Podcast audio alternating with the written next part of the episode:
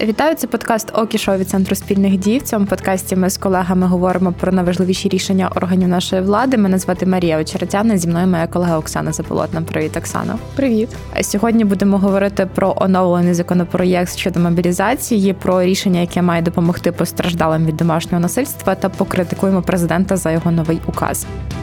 Отже, поїхали. На сайті Верховної Ради з'явився оновлений законопроєкт про мобілізацію. В соцмережах люди навіть писали, що сайт ради просто ліг після цього, тому що всі пішли скачувати документ. Е, і ми його дістали, ми його проаналізували. Е, в цьому подкасті ми не будемо детально проходитися кожною нормою, тому що вся ця інформація вже є в одному з наших попередніх епізодів. Лінк ви знайдете в описі. А цього разу ми пройдемося суто тими нормами, які з'явилися в оновленому рішенні. Оксано, я буду тебе запитувати про певні моменти, а ти розкажеш, що було і як е, нардепи пропонують змінити, або урядовці пропонують змінити. Не знаю, хто його доопрацьовував.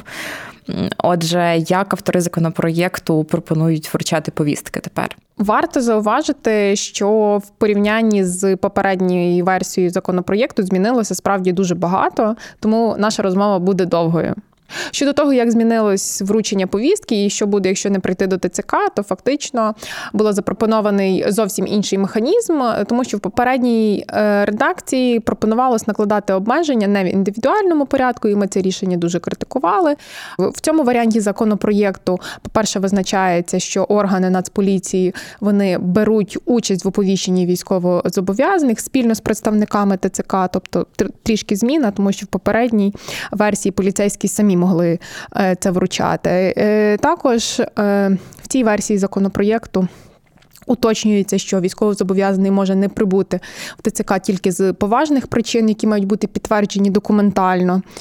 Це може бути перешкода стихійного характеру, хвороба, дії країни-агресора, наприклад, ракетні обстріли або інші обставини, які позбавили його можливості прибути е, в зазначений строк, або смерть його близького родича. Навіть визначається перелік цих близьких родичів: це батьки, е, е, дружина або чоловік, дитина, рідні брат, сестра, дідусь, бабуся або близькі родичі його дружини.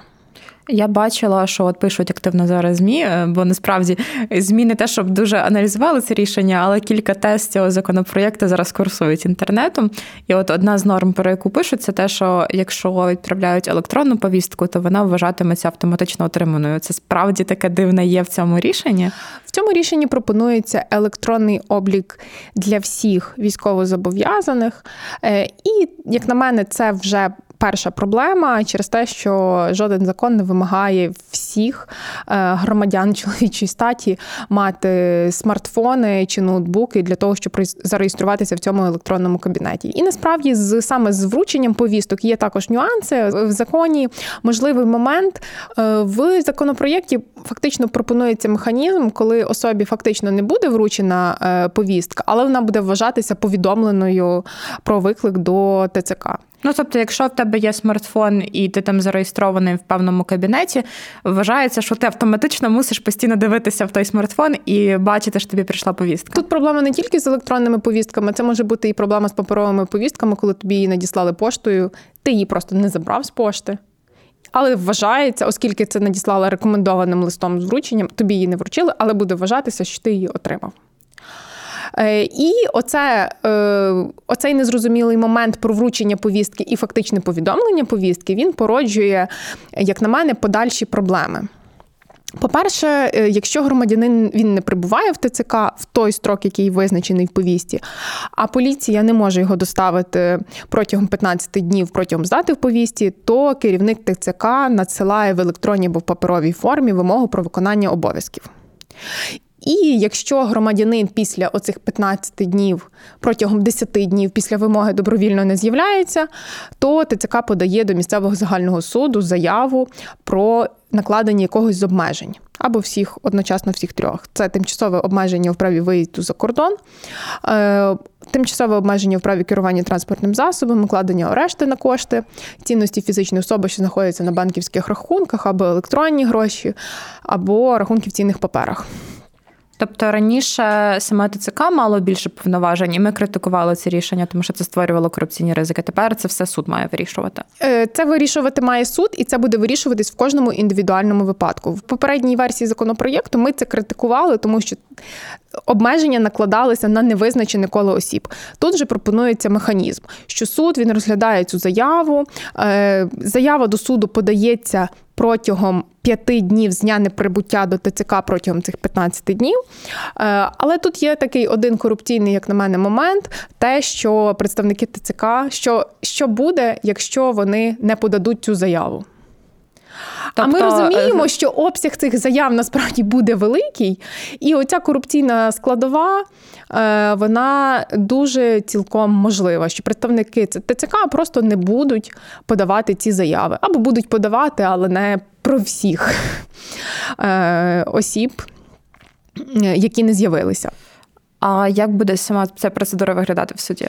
Е, суд він має ухвалити рішення не пізніше 15 днів з дня відкриття провадження у справі. Якщо сторони не були, то це розглядається в письмовому провадженні. Е, і ці рішення суду вони мають бути виконані негайно, але особа може подати апеляцію протягом 15 днів е, з вручення повного рішення. Тут одразу ж виникає запитання завантаженості судів і можливості судів розглянути ці всі справи вчасно. Я з тобою погоджуюсь, тому що з одного боку мені, як громадянці правової держави, подобається, що тепер суд буде це все вирішувати, а не саме ТЦК. Але от справді я послухала, ем, що про це кажуть люди, і от пропоную, наприклад, послухати слова військового Євгена Дикого для української правди в абстрактній сферичній вакуумі правовій державі воно, мабуть, так і мало бути, що в принципі обмежувати будь-які права людини має тільки суд.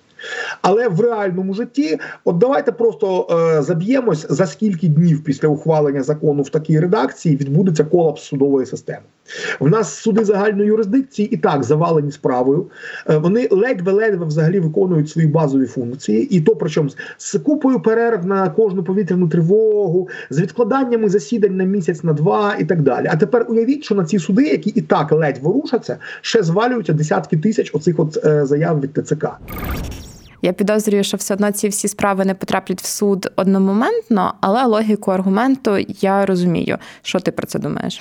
Я насправді би тут говорила е, про те, чому взагалі в нас є проблема забезпечення мобілізації, бо цей законопроєкт, перш за все, має забезпечити мобілізацію. У нас є проблема забезпечення мобілізації через е, проблеми з місцем реєстрації. Проблема в тому, що в нас більшість людей проживають незареєстрованим е, місцем проживання. Чому це так? Тому що велика частина людей проживають в орендованому житлі, е, оскільки орендодавці відмовляються реєструвати людей в тому житлі, яке здають. І тому виходить, держава не знає, хто де фактично проживає. Також це також ця проблема поглиблилась е, з широкомасштабним вторгненням, коли було масове переміщення людей. Е, і тому ТЦК фактично не мають інформації про місце реєстрації. Але нам потрібно пам'ятати, що забезпечення мобілізації воно є критично важливим, е, тому що це стосується одного з шести обов'язків, які в Конституції в нас є, це захист вітчизни. І тому нам потрібен механізм, який з одного боку е, буде ефективним, але з іншого боку, він не створить надмірне навантаження і не дозволить ухилятися людей, і не дозволить якісь корупційні моменти. Раніше, якщо ти, можливо, пригадуєш, працював інструмент оголошення в газеті осіб, які не з'явились за викликом в ТЦК. Ні, такого я не пам'ятаю. Е, якщо особа не з'явилася за викликом ТЦК, я пам'ятаю в районній газеті оголошення, там список з 20 осіб, це був десь там 15-16 рік. Е, особи, які не з'явились в ТЦК, прохання з'явитись. По-перше, тут є е, елемент публічності, а по-друге, в принципі, щодо тих осіб можна подати заяви в суд і зобов'язати їх з'явитися. І таким чином знімається цей корупційний ризик подачі заявів представником ТЦК, про який я говорила е, раніше. І насправді цей інструмент він є, він працює, і я не дуже розумію, чому його не використовують. Але я тебе поверну про питання до суди. Чи справді є такий величезний ризик, що суди там заглохнуть після того, як в них впадуть ці справи, чи це не є щось таке критичне? Е, як на мене, це може бути критичним, тому що таких справ точно буде багато. Е, в нас є проблема з наповненістю судів суддями. Е, в нас є великий дефіцит суддів, і в деяких судах не вистачає 50% суддів. Тому насправді це може бути проблемою. Зараз ми продовжимо говорити про законопроєкт про мобілізацію, але спершу подякуємо нашим спонсорам, які підтримують нас на Патреоні та платформі BuyMeACoffee. Ми дуже тішимося кожному вашому донату. Зараз найголовніше це підтримувати збройні сили. Але якщо після цього у вас ще є можливість підтримати нас, то ми будемо вам дуже вдячні. І спеціально для всіх цих людей ми в ранньому доступі викладаємо ексклюзивні епізоди Окішо з Олегом Рибачуком, головою центру спільних дій. Повернемось до законопроєкту. Чи змінилося щось в ньому для військовозобов'язаних жінок? Ти мене це напевно питаєш, тому що ти бачила інфографіку Міністерства оборони, де було вказано, що військовий облік тепер для всіх. Я вже не ведусь на це. Не ведись, будь ласка, на це. Е, тому що е, насправді щодо військового обліку жінок не змінилось нічого. Е, на військовий облік беруться ті жінки, які мають медичну або фармацевтичну освіту. Як вони раніше брались на обов'язковий військовий облік, так і зараз це відбувається. Якщо вони мають спеціалізацію, яка споріднена з певною військово-обліковою е, спеціальністю, то вони можуть добровільно стати на військовий облік. Це не змінилось. Змінилось тільки те, е, що жінки, які перебувають на військовому обліку, вони можуть бути призвані на військову службу е, чи залучені до виконання робіт з забезпеченням оборони в воєнний час лише в добровільному порядку. Це ще дивніше стало. Тобто раніше їх могли залучати в обов'язковому порядку, зараз лише в добровільному порядку. І насправді мене дуже дратують така безвідповідальна комунікація е, Міністерства оборони, коли вони чітко не роз'яснюють людям. Тому що, якщо ти пригадуєш, в вересні-жовтні минулого року були розмови про те, що зараз всі жінки стануть на військовий облік, і жінок, які на військовому обліку е, будуть залучати до виконання певних робіт або на військову службу після того, як це все в пресі циркулювало, я знаю реальний випадок, коли медсестра виїхала за кордон, коли вона звільнилась, і наступного дня вона виїхала за кордон. І я впевнена, що це не поодинокий випадок.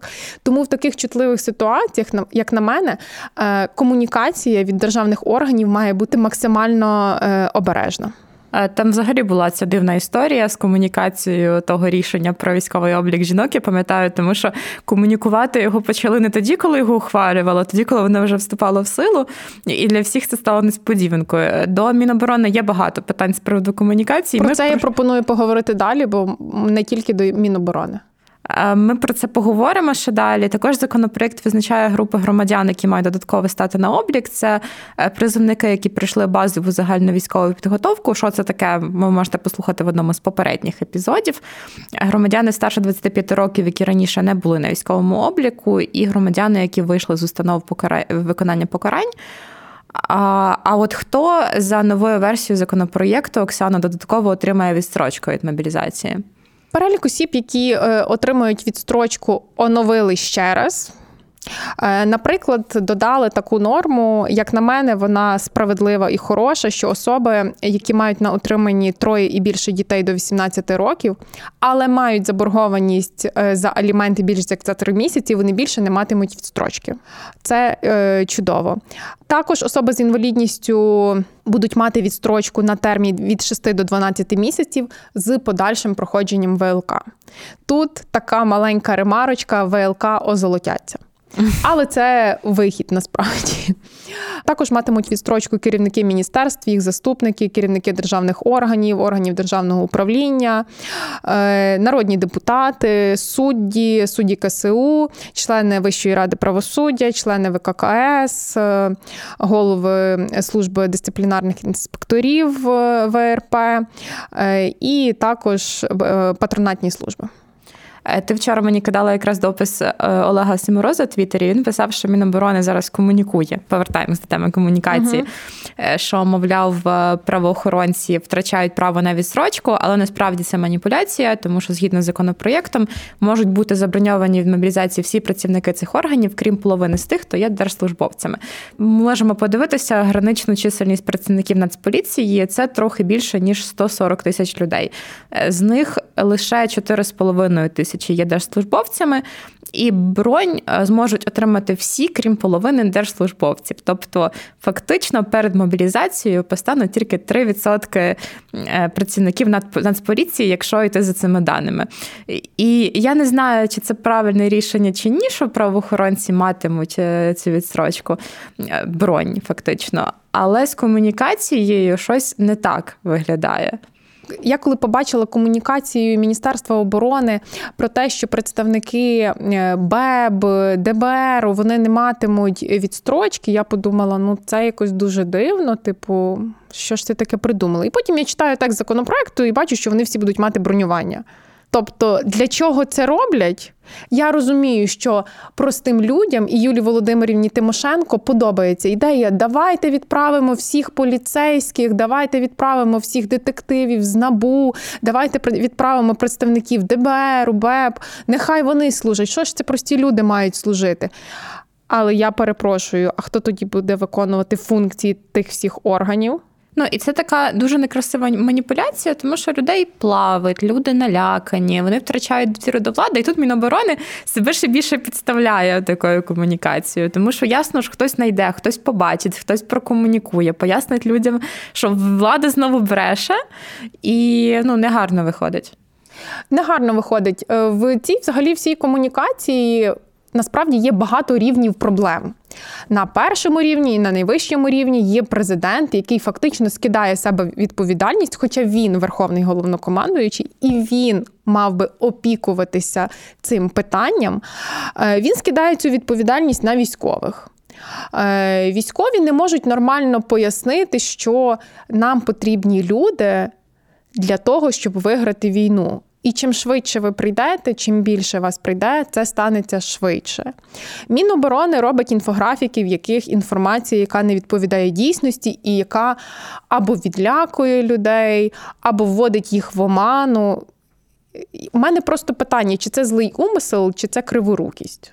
Е, третє це неадекватні блогери і командири, які пропонують прострелювати там комусь ноги і так далі. Ми навіть скажемо, хто це. Це був командир Черкаської ТРО Анатолій Стуженко.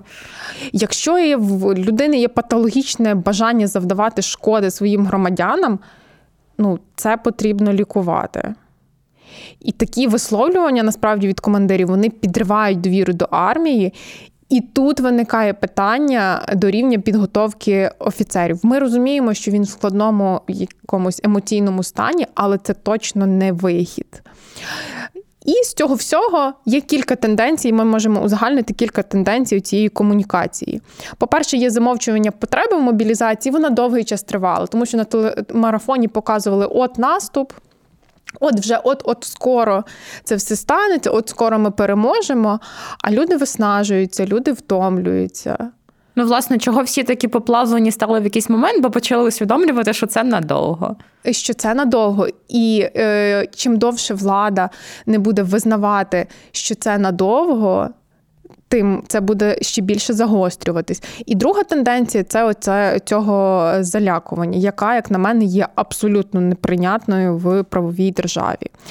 Е, Якою б вона мала бути, як на мене, це президент, який би сказав от реальну картину.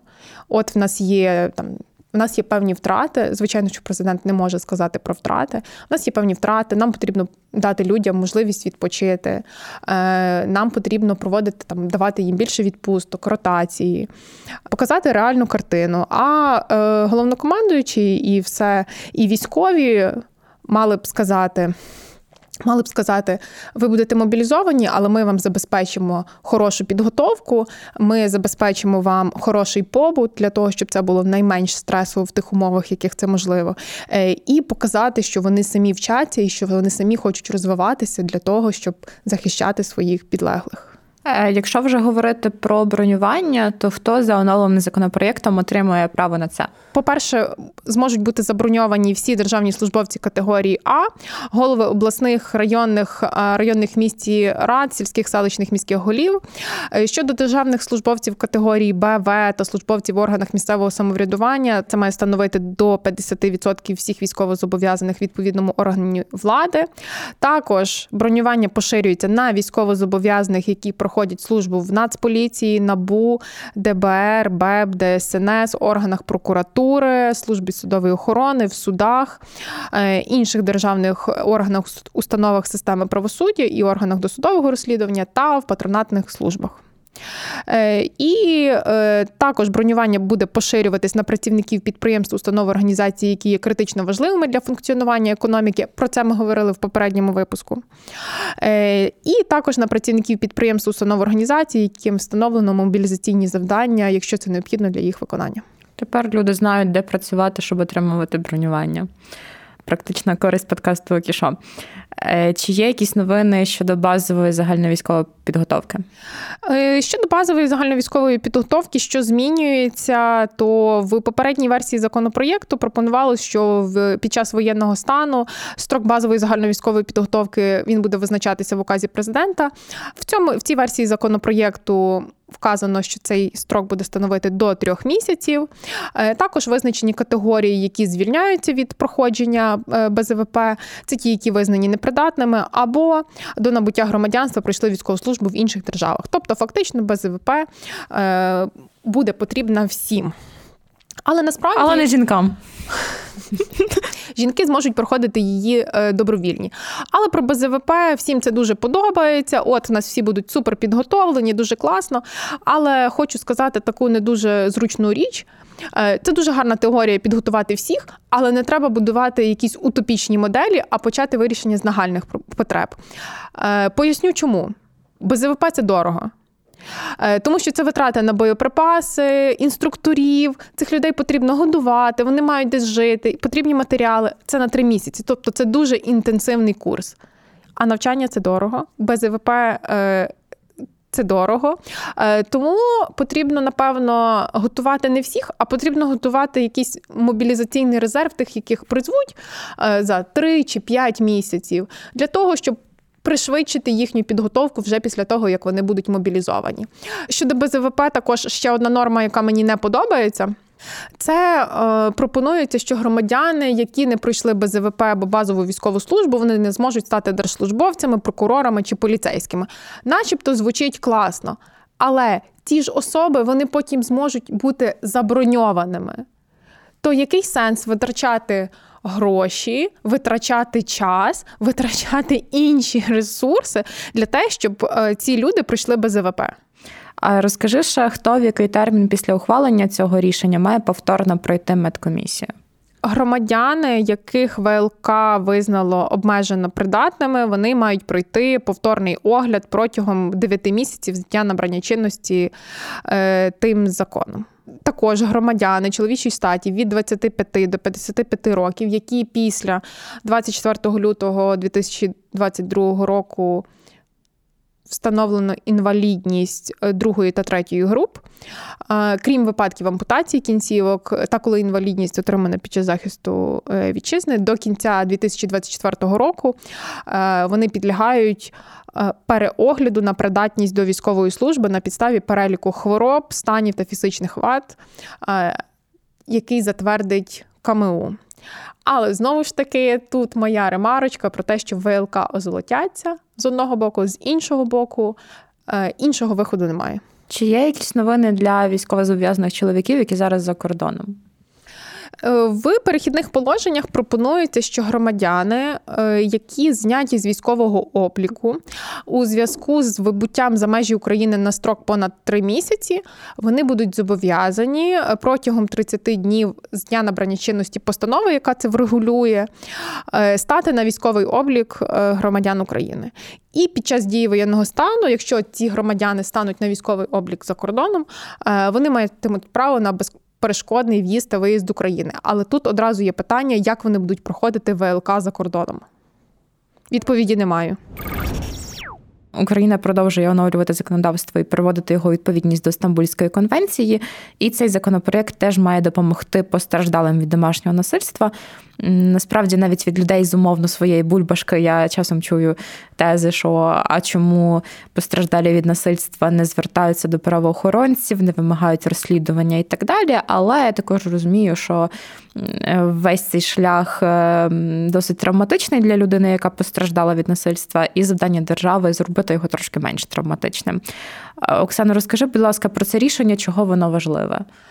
Це рішення насправді важливе е, через те, що нам потрібно забезпечити належне реагування на вчинення насильства стосовно жінок і стосовно неповнолітніх. Тут йде мова і про домашнє насильство, і про злочини проти статевої свободи. Е, і ті процедури, які зараз є в кримінальному процесуальному кодексі, вони можуть бути травматичні для е, потерпілих. Е, тому в цьому законопроєкті пропонуються е, певні винятки щодо певні винятки щодо ведення кримінального процесу під час вчинення такого типу злочинів. Злочини проти статевої свободи це що, наприклад? Злочини проти статевої свободи, статевої недоторканності це, наприклад, зґвалтування, насильницьке задоволення статевої пристрасті неприродним шляхом, примушення до вступу в статевий зв'язок, е, статеві зносини з особою, яка не досягла статевої зрілості і розбещення неповнолітніх. Е, що саме змінює цим законопроєктом? В таких справах сторона захисту е, має право звернутися до слідчого судді з проханням провести допит в судовому засіданні під час досудового розслідування, тобто проводити допит не в поліції, а в судовому засіданні. Тут більший ступінь захисту і більша можливість, що це буде проведено належним чином без тиску е, поліцейських. Також е, закріплюється механізм освідування тобто це безпосереднього огляду. Тіла і речей е, або судово-медичної експертизи за клопотанням потерпілого представника або законного представника, яке має здійснюватись невідкладно після внесення даних до е, реєстру досудових розслідувань. Е, також угода про примирення це така угода між потерпілим і підозрюваним або обвинуваченим, в якій узгоджуються умови відповідальності підозрюваного у разі вчинення ним певних дій. Наприклад, не суд виносить рішення, а е, сторони до винесення судового рішення укладають угоду про примирення. Типу домовились, Домов... на так, чомусь. грубо кажучи, домовляються про відповідальність за вчинення злочину.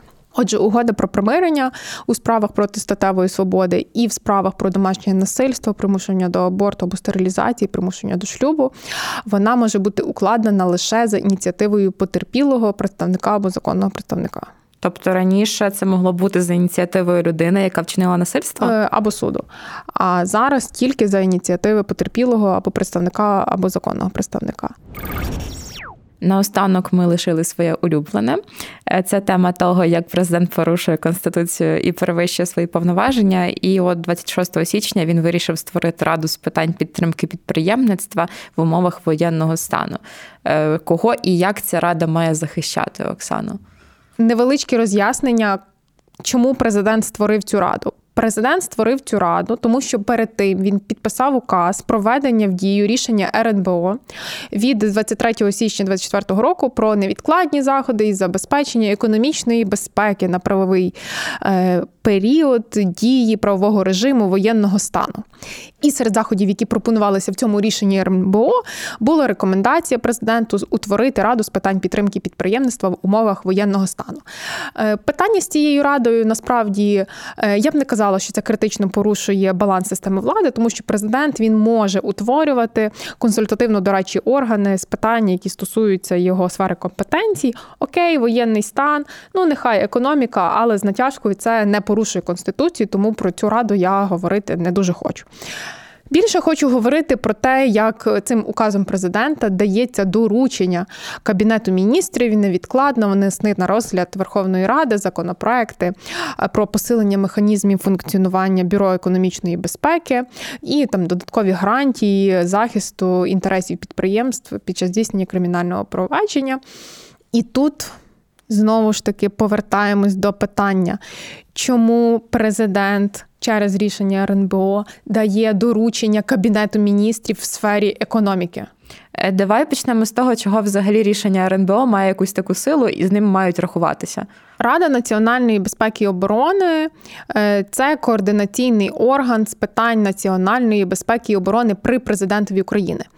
Е, загалом створення взагалі взагалі цей орган він згадується в Конституції. Там є стаття 7, яка також визначає, що РНБО контролює і координує діяльність органів виконавчої влади у сфері національної безпеки і оборони.